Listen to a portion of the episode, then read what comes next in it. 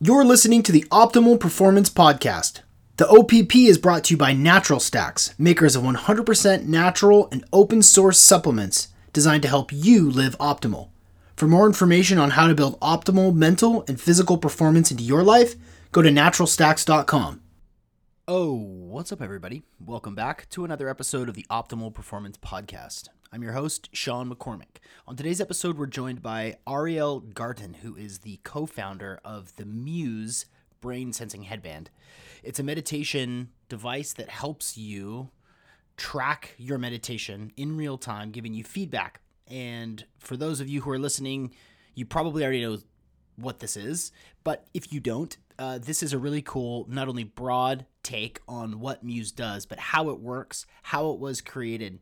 Um, she tells us her story about how she became the, uh, the co-creator of Muse and the import of teaching people to shift their brain state and ultimately meditate using this device. Pretty pretty awesome. Um, we talk about virtually virtual reality setups that are tied to Muse, where you can actually access a virtual world and uh, change it with your mind, which is pretty amazing. We also talk about uh, the features that are in the second version of Muse, the Muse 2. So there's an accelerometer, a magnetometer, a gyroscope, and in addition to that, it tracks your heart rate, it tracks your breath, and your body movements in addition to your brain. Uh, I have used Muse a couple of times. I mean, f- for pretty consistently for a few weeks when I borrowed it from friends. It's a really cool piece of equipment, and I challenge her a bunch in this episode and try to make certain objections about why using a wearable meditation device is is uh, problematic. And she handles these questions really well. It's really, really, really well thought out.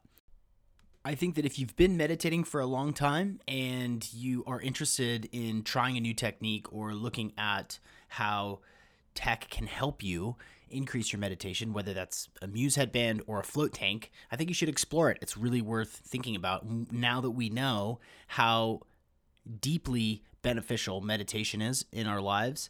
Um, we sh- it's it's worth looking into very deeply listeners of the Optimal Performance Podcast can click on the show notes and get 15% off a Muse headband if you're interested in purchasing one for yourself.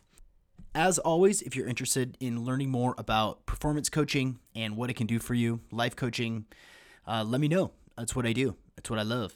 When I'm not doing podcasts, I'm coaching people. And if you've got something that's really been messing with you, let's talk about it.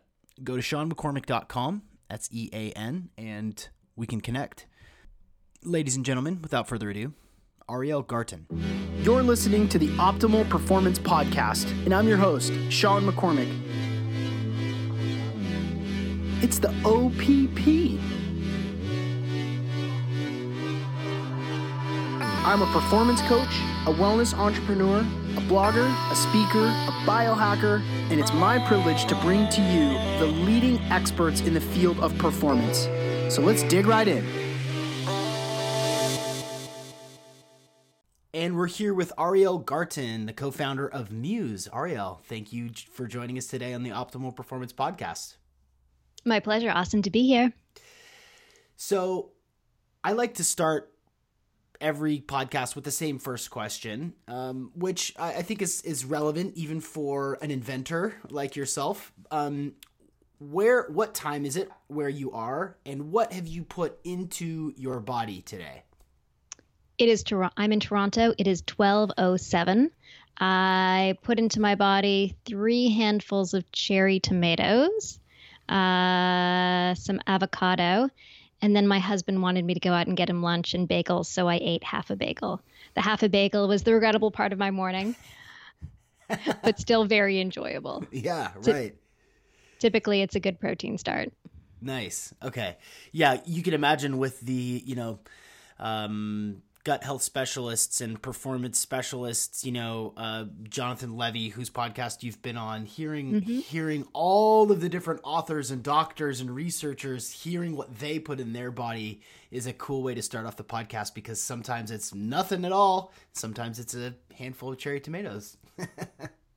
so it's usually nothing till about eleven thirty. Um, and then I always start with my vitamins, vitamin D, um, some Tru Niagen to upregulate my NAD, um, some curcumin, and then rest of the vitamins come throughout the day. Yeah, we had uh, we had and raw... a little spritz of progesterone in my nose. Ah, uh, what are you using that for? Uh, boost your cognitive function, reduces inflammation. Nice. We uh, how long have you been taking Tru Niagen? Uh, about two years. Oh, okay. Uh, we had Rob from Chromadex on um, last month. Uh, fascinating. The research is is really really interesting. What have you noticed from taking Tru Niagen? Why do you keep taking it? So I t- keep taking it for a host of reasons. Myself, I notice I no longer notice an effect because I've been on it for so long. Um, but when I asked Dr. Rudy Tanzi, one of the leading Alzheimer researchers, what would you take every day for life? Um, so it's always in the recommendation of things who I believe, you know, people who I believe and trust. When I ask, you know, what would you actually take every day? What do you think is the most meaningful thing you can do? Uh, and Tru Niagen is right up there. Yeah, awesome. Oh, that's so cool. Um, so let's briefly talk. I'm really excited to, to talk with you because I've tried um, I've tried Muse. I tried it for a while. I also have a lot of meditation baggage, uh, being taught uh, TM at 12, um, and and and cycling through different modalities and approaches, and fine tuning and tinkering. You know, guided versus wearable versus you know vipassana. And so I'm really excited to get into this conversation with you but before we before I start throwing you throwing you questions, can you tell us a little bit about how you got into? Um, I know you're neuro, a neuroscience um, um, focus. Can you tell us your sort of origin story with Muse, please? So, my own story comes from a background in design, uh, neuroscience, and the desire to create experiences that are going to shift people. I was working in a research lab with Dr. Steve Mann. He is one of the inventors of the wearable computer, and he had an early brain computer interface system. So, a single EEG lead that you'd slip onto the back of your head, and by shifting your brain state, focusing or relaxing, we could affect something in the world around you. So you would focus or you would relax, and then the music would shift, or you could make a light bulb go brighter. And we were creating concerts where 48 people at a time would make music with their mind, like literally sit down with an EEG strapped to their head and shift the sound in the room based on their brain state. And I stood back and said, Oh my God, this is insane. We're like literally controlling the world with our brain, and people need to know about this. So I got together with my co founders, Chris Aimone. He's this unbelievable engineer who really understands both, you know, technology and spirituality. And Trevor Coleman, my co founder, and we started creating this device that ultimately became Muse. And through the search to control technology outside of yourself, recognized the best thing we could do with this was to help people control the technology inside of themselves. And instead of trying to turn off and on a light bulb, we're trying to teach people to shift their brain state and ultimately meditate. And we knew if we could do something great for the world, it would be get more people meditating. And that became the Muse device. Yeah, excellent. Well said. You've you've uh, you've laid that out before. It's very it's very clear. Uh, let's talk. One thing that you said that kind of stands out to me is is the the connection that meditation has, or, or in, in, what, what you said, technology with spirituality. It's really hard to untie meditative states from spiritual states uh, um, when you when you were first struck by the ability to control and create music with our minds, what what was the deeper uh, what was the deeper impression that you had of the power of the mind, and how does that tie into your life purpose and your mission? It's an awesome question. So when, when we were first controlling technology with the mind, my you know my sensation inside of myself was like, oh my god, like this is now the ability for humans to extend their brain. This is the ability for a human to extend their agency and what's possible. It's like your brain can like reach out and touch something that it couldn't have before. It was this incredible demonstration of the extension of human capability and human agency. And so, as we look at this technology, it's always been about how do we expand human potential with it. Um, when we move into the realm of meditation, there's both the sense of the expansion of human potential because you are now undoing your limitations. Um, in the sense of expansion of human potential because you are able to go inside and you know get in touch with yourself on this deeper sense feel the you know internal sense of self that is a mystery that is itself a spiritual state um, the mission with muse is not spiritual i mean it, it's a it's a technology that helps you meditate meditation is not necessarily a spiritual activity depending on who you ask um, for some people it is just a purely pragmatic state of training the brain to improve focused attention and decrease dialogue in your head. Um, and that's functional and awesome and works really effectively to reduce anxiety and help you, you know, be in life more effectively. For other people, the path of doing that is the path of being able to get in touch with something deeper inside of themselves or between ourselves or in connection to the world. So, you know, different people take the take the direction to take themselves either down the secular path or the secular and slightly spiritual path or the super spiritual path. Hmm. Yeah, yeah, the super spiritual path. That's my favorite path. the I'm, it, there must be i mean because I, I know that you've o- o- over the years i mean it, it is such a successful it is a ubiquitous product. I mean when when people people know what it is they can picture it in their mind when you say the word muse. Um, you must have had so many different stories of people's experience with the device. And i wonder of the people who who have reached out or have shared their stories, how many people kind of shift between oh well I went into it being being uh, I wanted to be able to focus longer and more clearly and I found that uh, I found myself within this process you know I had this I had this you know um, Maslow peak experience in a meditation that sort of showed me who I am. You know, I, I must, I imagine that there's probably such an amazing litany of stories that you have been able to hear from users. Can you give us an example of both a, man, this was really practical and useful for me, and now I feel uh, more productive and smart? And can you also tell us a story of someone who who changed them to the core and how they identify with themselves? Sure.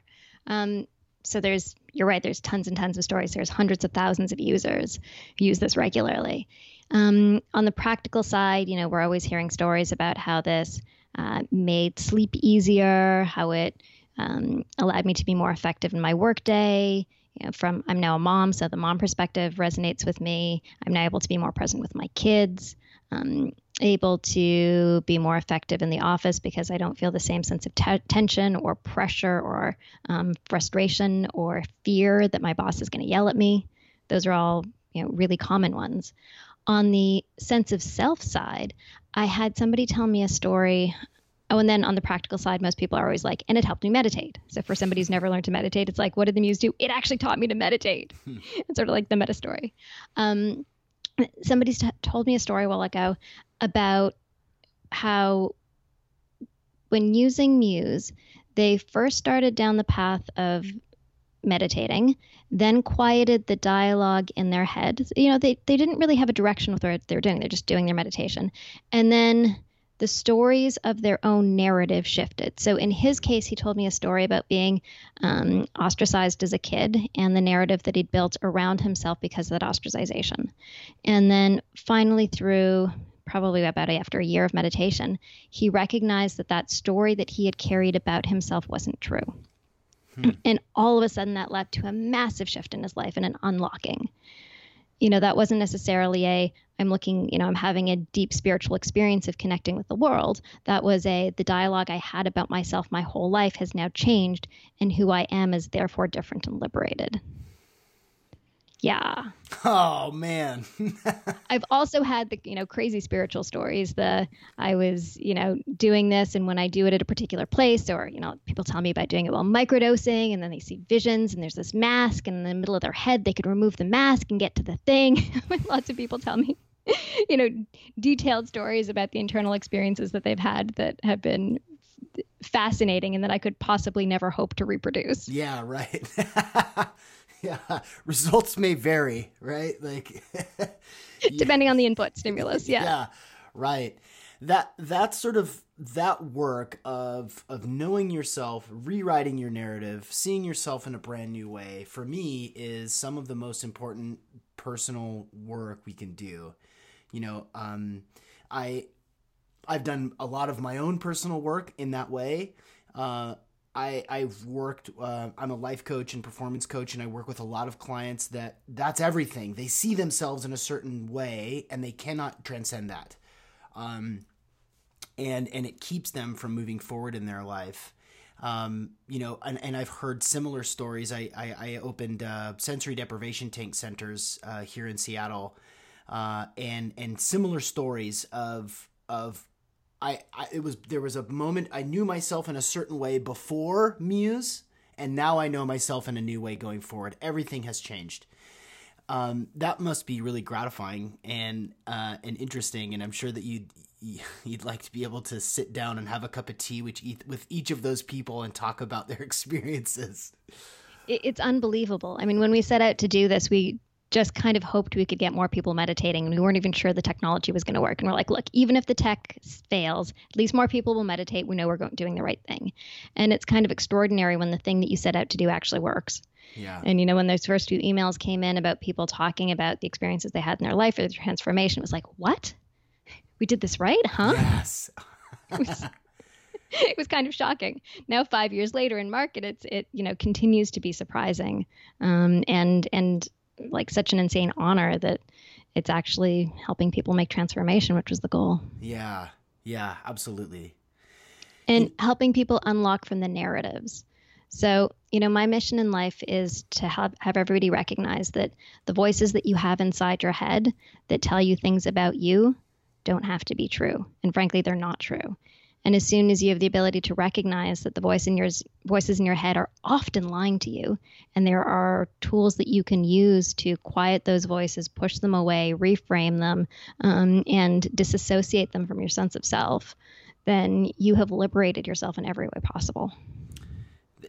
Totally true. I mean, you could spend uh, a decade in therapy and still not get to that point at which you see yourself in a new way. That's that's not bound by some narrative that either you created as a child or that maybe your your family imposed upon you. Um, to be able to get, I mean, that's that's that's the for me that is the most important part of meditation, and by proxy, the most important part of uh, a meditation aid is to give people to empower people the ability to give them the ability to grow in a real way to to change and and and, unshackle themselves from um, from their own mental cages. I mean that is that is such a beautiful thing. Um I told you before we turn on the microphones that I that I wanted to challenge you on a couple of things, and so um, uh, I want to dig into this because there are lots of different meditations. There are lots of different meditation techniques, frameworks, mm-hmm. wearables. Um, is it guided? Is it conscious awareness? Is it mantra based? Is it? I mean, there are such there's such a wide range of of meditation practices, and I myself have experienced many of them, including including wearable technology. Um, how do you think of the place for a wearable technology as opposed to a practice in which they are taught and learned and disciplined with with a teacher that doesn't require a wearable device. How do you think about it? So uh, muse is a focused attention on the breath practice. So there's lots of different practices situating where muse is. It's specifically focused attention on the breath. Um, you focus your attention on your breath, your mind wanders, you notice, and you then bring your attention back to your breath. And that act of noticing and returning is kind of the work of the meditation. That's the disconnection or the, the shift in the relationship to your thoughts. So when you begin a meditation practice, um, there's a many different practices that you can do, and they have uh, some of them have a lot of similarities at their core. If you are looking to learn something, you obviously want a teacher of some sort, whether that teacher is going to be a book, a physical person, a device. Um, all of these things are teachers. The device is a teacher of itself.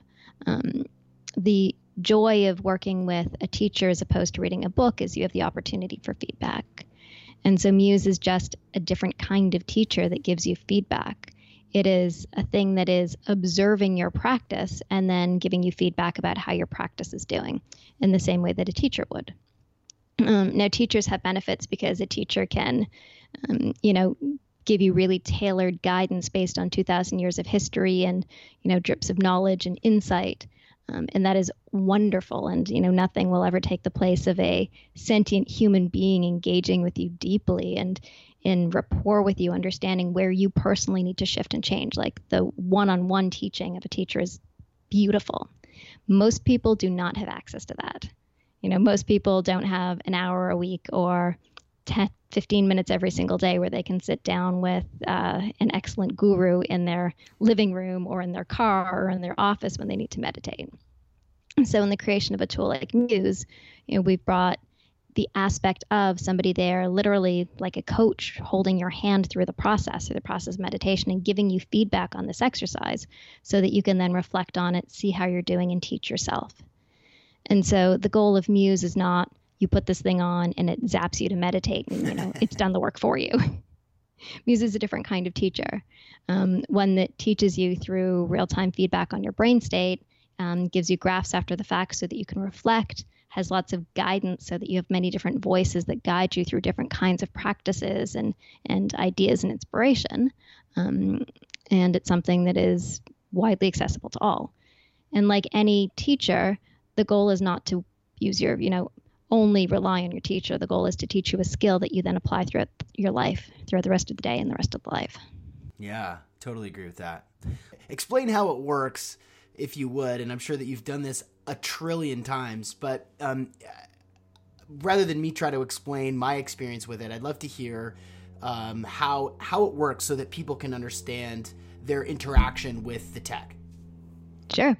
So, Muse is a brain sensing headband that helps you meditate.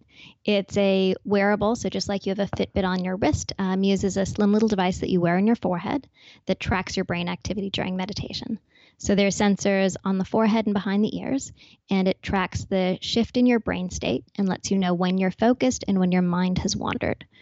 So, during a focused attention meditation, what you want to do is focus your attention on your breath, your mind wanders, and you notice it and you return.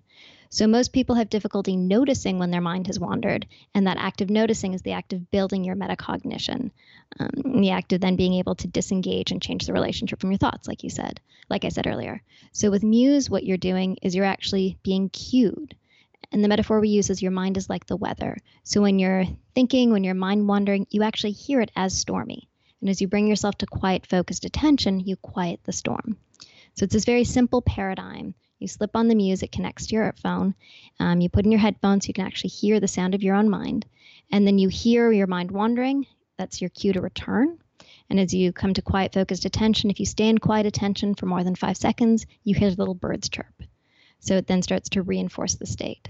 And so you have this really simple behavioral paradigm that reinforces the learning um, and really is subtly teaching your brain the differentiation between these two states so it can much more effectively on its own then notice the wandering and on its own bring it back to quiet.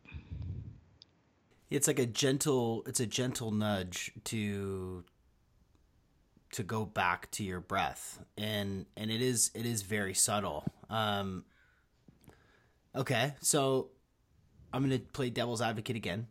Please. Uh, when when you're when you're wearing the device and it starts to get stormy, and because your attention has shifted away from your breath and toward something else, anything else other than other than um, focused attention, does the subtle storm sound um, that notifies you subtly that you're no longer focused on your breath and you ought to go back to your breath?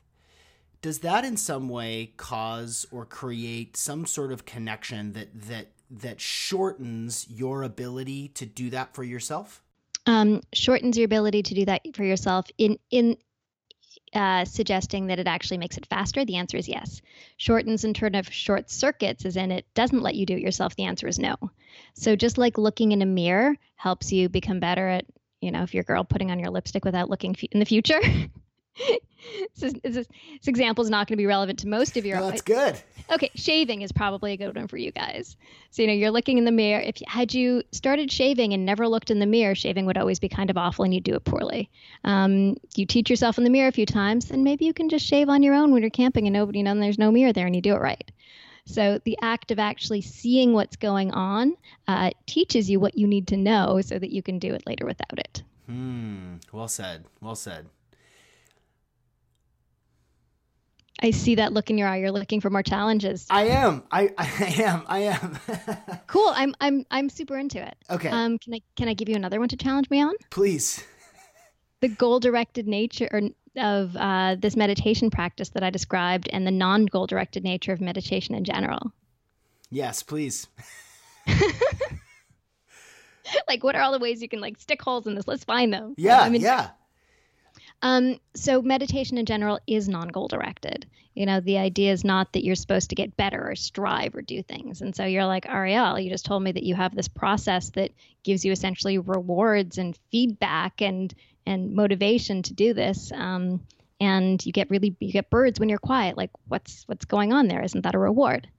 And so what we've done is we've built this extrinsic motivation. Um, so after your meditation, you get points, scores, graphs, charts, stuff that shows you how you've done and encourages you to keep doing it. So there's extrinsic motivation to keep meditating because starting a practice is really hard. And like any behavioral change, you need to have goals and motivation to keep that habit change going until it's solidified into a habit. At that point, the extrinsic motivation of getting rewards and birds and all that crap starts to shift away as the intrinsic motivation, the value that you get for doing it, the benefits that you're seeing in your life take over. And you're like, oh, I, you know, if you don't do it, you miss your meditation practice. You're like, oh, I, I wished I'd meditated today. You want to do it, it's, it's intrinsic.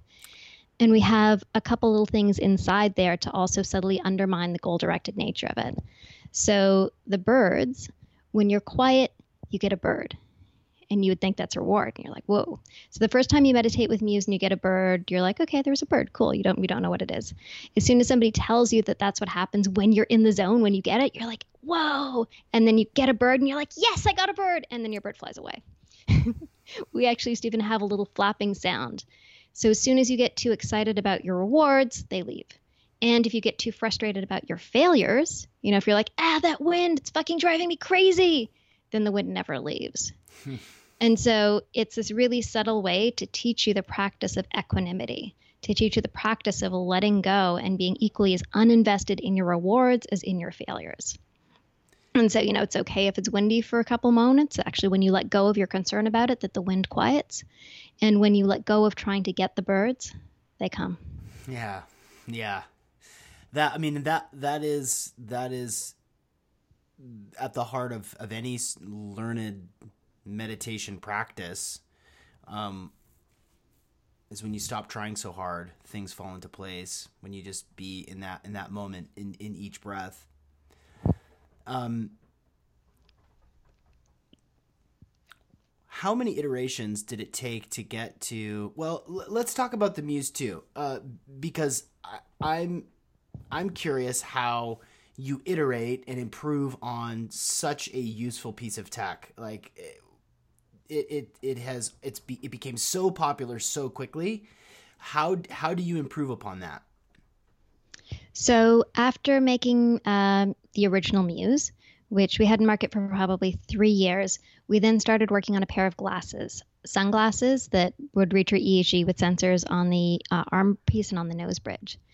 And um, we did those in partnership with a with a big glasses company. They're fantastic, but the glasses company didn't really promote them. Um, and from that, we had all of this incredible technology that we'd built that took the Muse and really miniaturized it, really just let it fit into the arm of a pair of glasses, super small. And so looking at that, we said, okay, now we know we have to make the next Muse. Um, it's going to be even smaller, even lighter, even thinner. And while we're doing it, we'd learned how to jam a whole bunch more sensor technology into the same kit.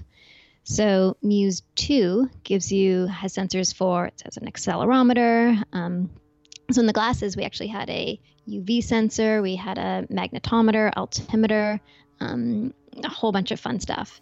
And we brought a few of those sensors into the Muse 2. Um, so accelerometer, magnetometer, gyroscope, um, and most importantly, heart rate sensor. So the heart rate sensor, it's a PPG sensor on your forehead, and it can detect the beating of your heart. And so here we had the opportunity to create experiences not just for the mind, but for the body. So Muse 2 gives you real time feedback on your heart, your breath and your movement while you meditate. Hmm. Wow. And that was not that was not part of the first design. The heart. No. and- yeah. Yeah, the first the first one was just brain. Um, and so Muse 2 was brain plus heart, breath, and body. took us a long time to figure out brain, which really made heart, breath, and body much easier. Once Yeah. you know, once you can wrap your head around giving real time feedback on the brain, everything else is kind of a walk in the park. Yeah, right. Every everybody everybody can everybody can can read heart rate, but uh, the brainwave's harder. Um, how long have you been? How long have you been using um, Muse two, personally? Uh, so Muse 2 came out in about November of 2018. Um, I didn't have one for a while because we were out of stock. so I kept giving mine away. It was like, I don't have a Muse 2. Hopefully, some of our the people who purchased it have one because I don't need one. Um, so I've been using it since probably late mid December 2018. Got it. And and um, do you mix it up in your meditation practice without uh, without using the the Muse two? Do you have other do you have other um, techniques or disciplines that you experiment with? Absolutely. I mean, that's the whole fun of it. The whole fun of this is being a consciousness explorer. It's discovering what goes on in your mind and body. Um, so I explore many different forms of meditation and uh, various, you know, I'd call them mind body practices outside of meditations and positive psychology practices. And for me, you know, I'm constantly kind of looking at how I am in the moment and offering myself a possibility or a technique for how it could be. So I'm super lucky to like go through the world and just fucking love life because I've now trained myself to call into my heart and body a sense of joy whenever I want it. Um, let's It's pretty great. let's go deeper into that. Let's go deeper into that. That ability to shift your brainwave state, uh, to or to shift your way of being and the way that you're seeing the world, is that strengthened? You believe by by by the Muse devices? Is it strengthened by your meditation practice and journey overall? because that that is a that is a superhuman ability to be able to be in the face of adversity and this is what a, this is what performance is all about when you're when you're facing some gnarly situation and you um, are getting down on yourself self doubt or fear or um, uh, being frightened to be able to to be able to shift that emotion into a productive emotion in no time is like being Superman or Superwoman. Um, has the meditation, specifically the Muse and Muse Two, has that empowered that ability? Tell us about Yes. that. Yes, Yeah. yes, yes, yes, absolutely. It wasn't the only part of the story, but it was an essential part of the story.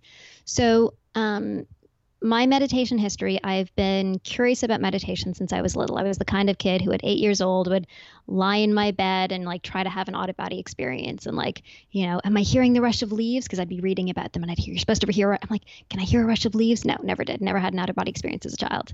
Um, and I would try to meditate and I would suck at it. I was trained as a psychotherapist. I was teaching my patients to meditate. And I was still somebody who was an entrepreneur at the same time, had a million stuff going on, was being trained as a neuroscientist and working research labs.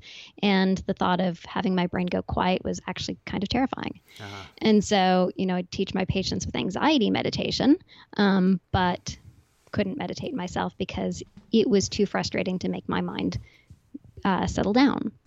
And so it was really through the process of building Muse, starting, I don't know, six, seven years ago, that I finally was able to nail a meditation practice myself, where I was finally able to sit down, um, focus my attention, be re- be like reinforced for that focused attention, get the value of it, get the value of the quieting mind, and then be able to say, like, ah, okay, this is what I've been looking for. This is what I was supposed to be doing the whole time. Now I get it. It makes sense.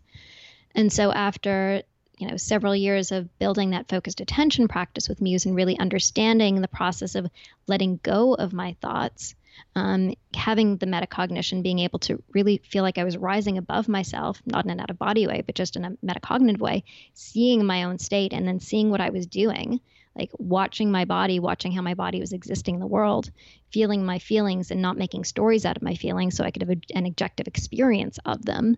um, that was the thing that taught me this like ninja trick of being able to rise above what's going on and choose to shift state. The process of actually shifting state, and um, those are probably other positive technology, uh, positive psychology techniques that I've you know used over the years to be able to you know invoke sensations in my body and feel them perfusing it strongly.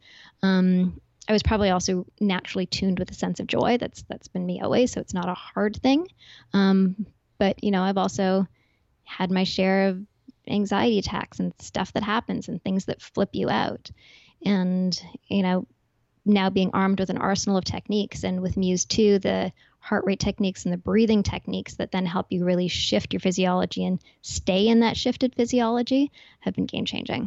Hmm within the Muse 2 and its user um, experience, does it help you link or sync your breath with your heartbeat? Is that part of it?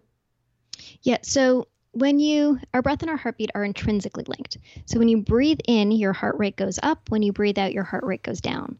So that's actually the basis of heart rate variability. And the greater the um, change between your in breath and your out breath, the higher the peak, um, the delta, the difference, the greater your heart rate variability. So with Muse 2, what you hear is the beating of your heart like the beating of a drum.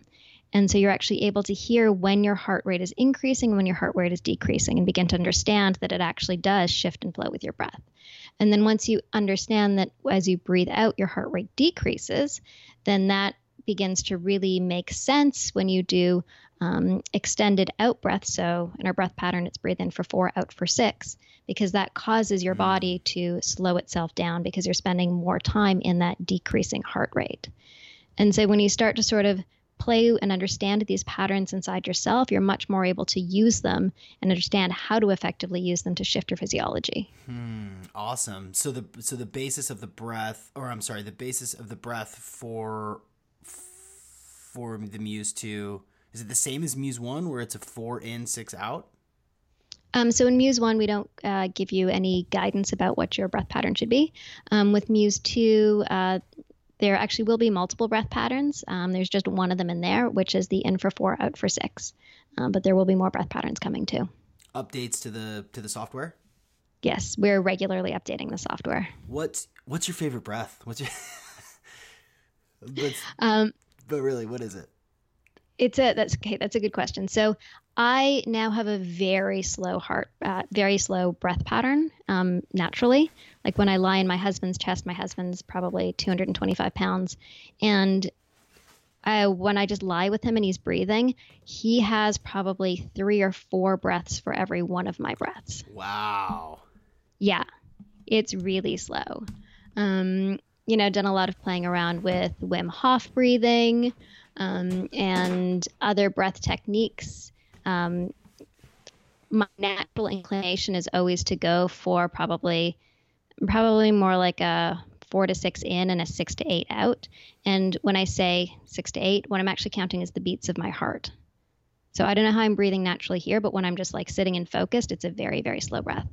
And are you in touch with your heartbeat with while you're breathing. So if you're just sitting at rest, like yeah. listening to someone talk, you're you're feeling your pulse and sort of maybe even subconsciously or consciously counting your breaths in in and out.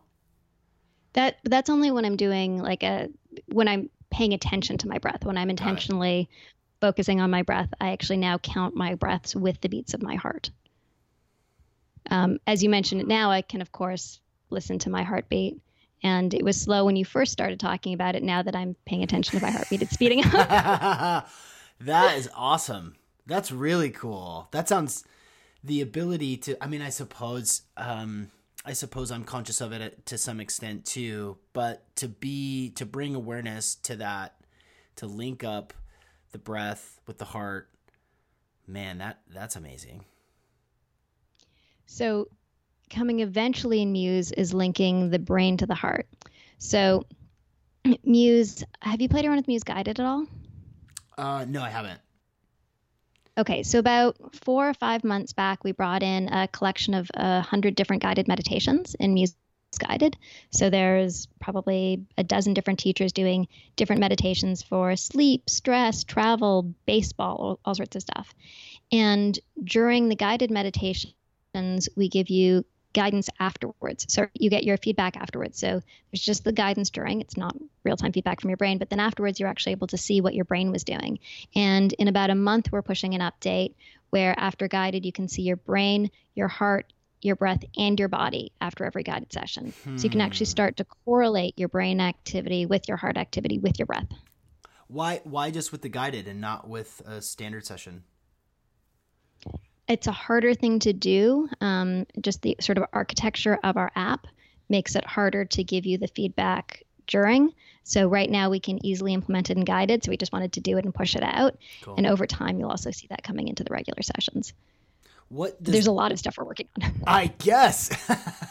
uh, what uh, what does the what do the different graphs look like? Uh, like what does the are they like layered on top of each other so you can see okay that's my heart okay that's my breath okay that's my that's my brain and it's just layered? I haven't seen the ui for it yet. Ah interesting. the tech team just told me they're like God, it's going to come out with all four feedback. Yeah cool. Very cool. So yeah so we'll find out in november. Do you have superpowers ariel?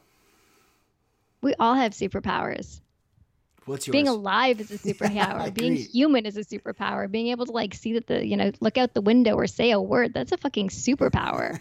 it's unbelievable that we are these sentient human beings who can love and like remember people's names and have pasts and think about futures and drink water and pee and all of these things. It's crazy. what what how, what what superpower are you working on right now? I mean, you're in good company you can get as weird and woo as you want.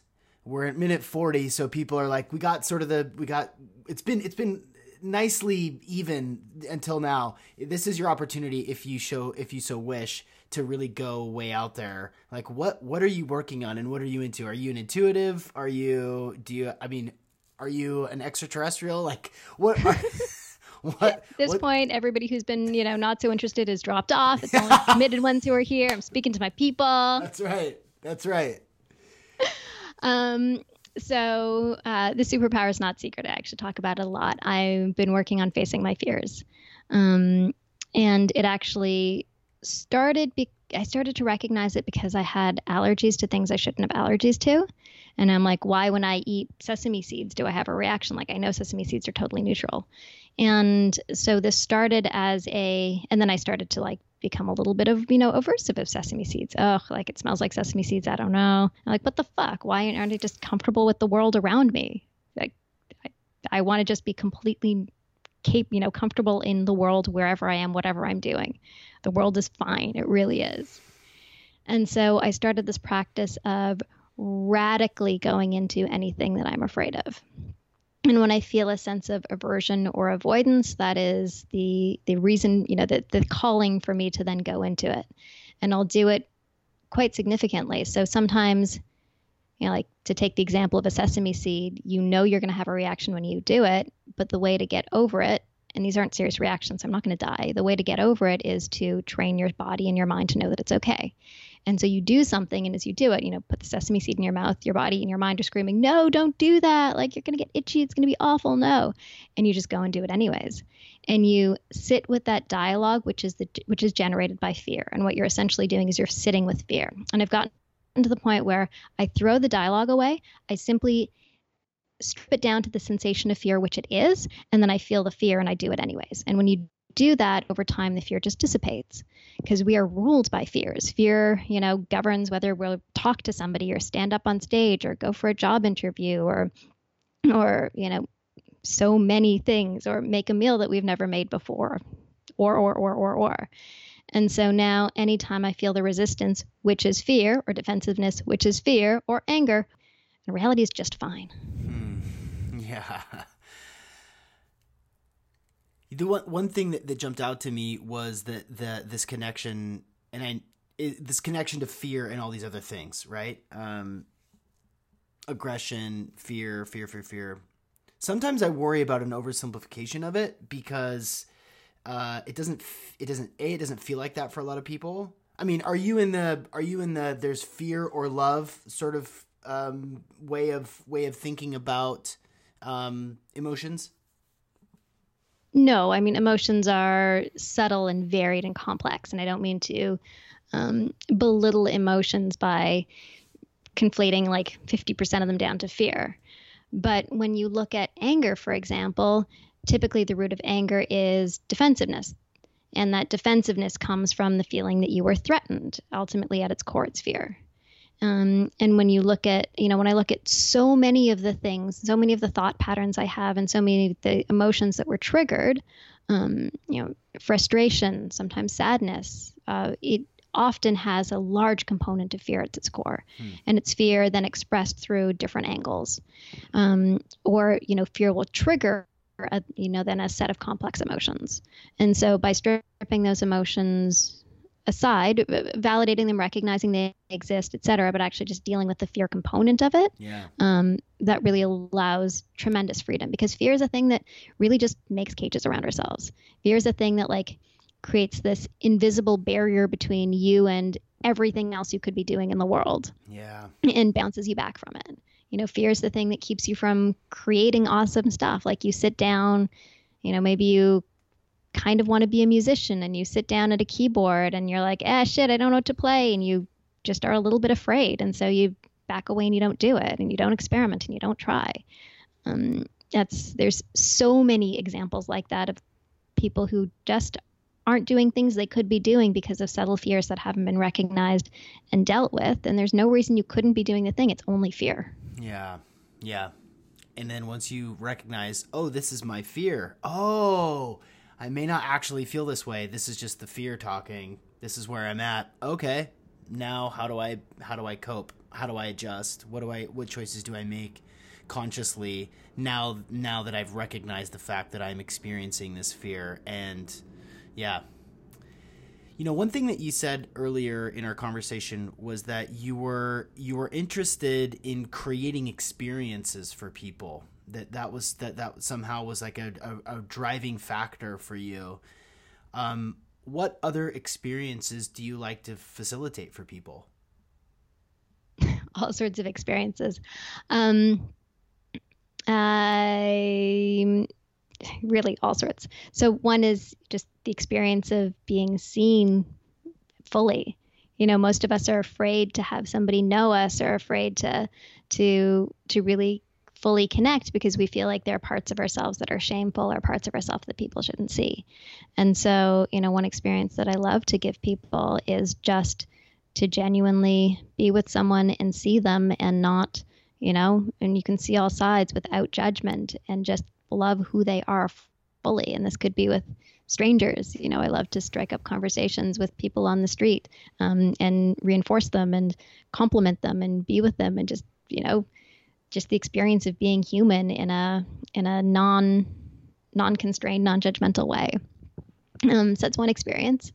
Um, and then I also, you know, all kinds of. I love to take people out with me in nature. Um, I love to create a positive culture in our office. You know, all of these are different kinds of experiences. I love to uh, hopefully help the way to that people think and shift them like you know through this conversation for the people who are listening to it these these are all experiences. Where is the future of of this going? And does does ar and and ai in some way um, going to shape or or formulate our our meditation practice? Do you think that it can? Is it something that you think about very much um, that's a good question. So I used to be asked this question back when, before we were meditation, when we were a thought-controlled computing company. Um, you know, like 10 years ago, people would be like, "So, what's the future of thought-controlled computing?" And I'd be like, "Well, you know, 20 years, we're to have these really, really small sensors, and they're to be ubiquitous, and everybody's to be interacting with stuff with their brain." Turns out, technology moves, although it moves incredibly slowly, it moves much more. Although it although it moves incredibly quickly, it moves much more slowly than that prediction. Um, it is, however, you know, Moore's law, it's been gathering speed. Um, so when we look at how, for example, AI and AR, two similar sounding acronyms that have absolutely nothing to do with one another, um, might imp- impact this. With AI, you know, already we use machine learning learning to create algorithms that understand uh, your brain state. So, brain activity is incredibly complex, and we have a machine learning model that knows when you're in a focused attention versus mind wandering.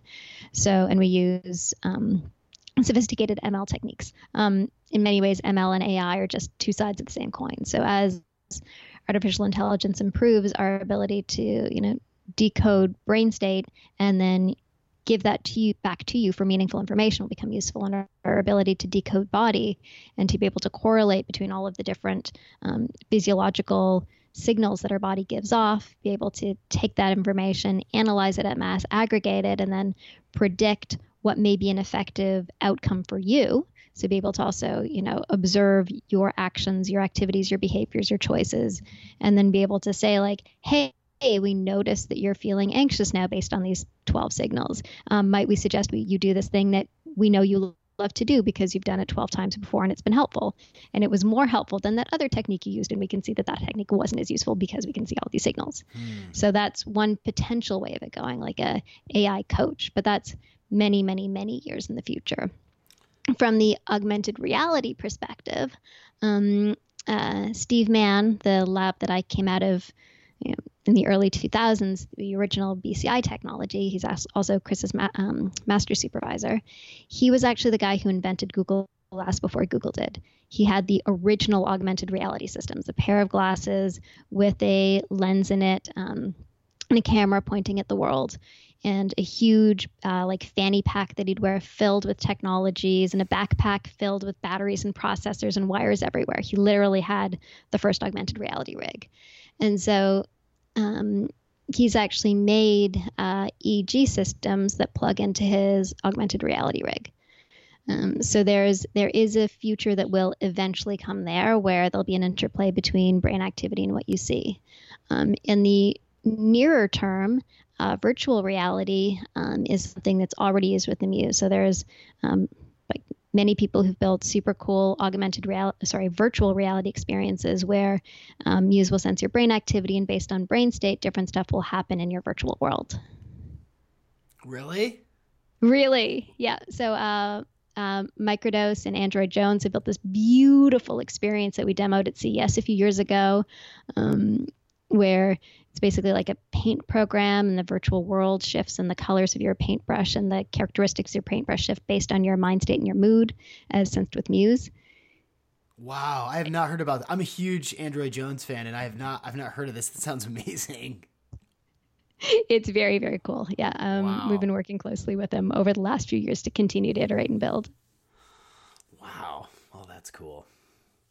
One thing that that I um, that I thought about just as kind of as you were talking is um, what about people who are maybe sensitive to EMFs? Um, is is does does the device at all emit EMFs, um, and and does it affect people in any negative way? Um, so to our knowledge, it doesn't affect anyone in a neg- negative way.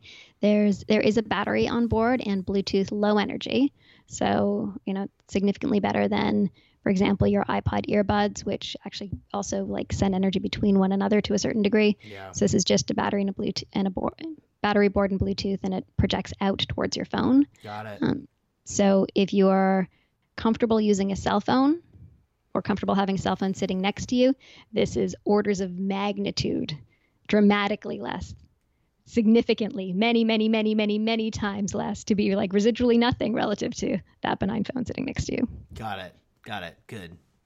Um,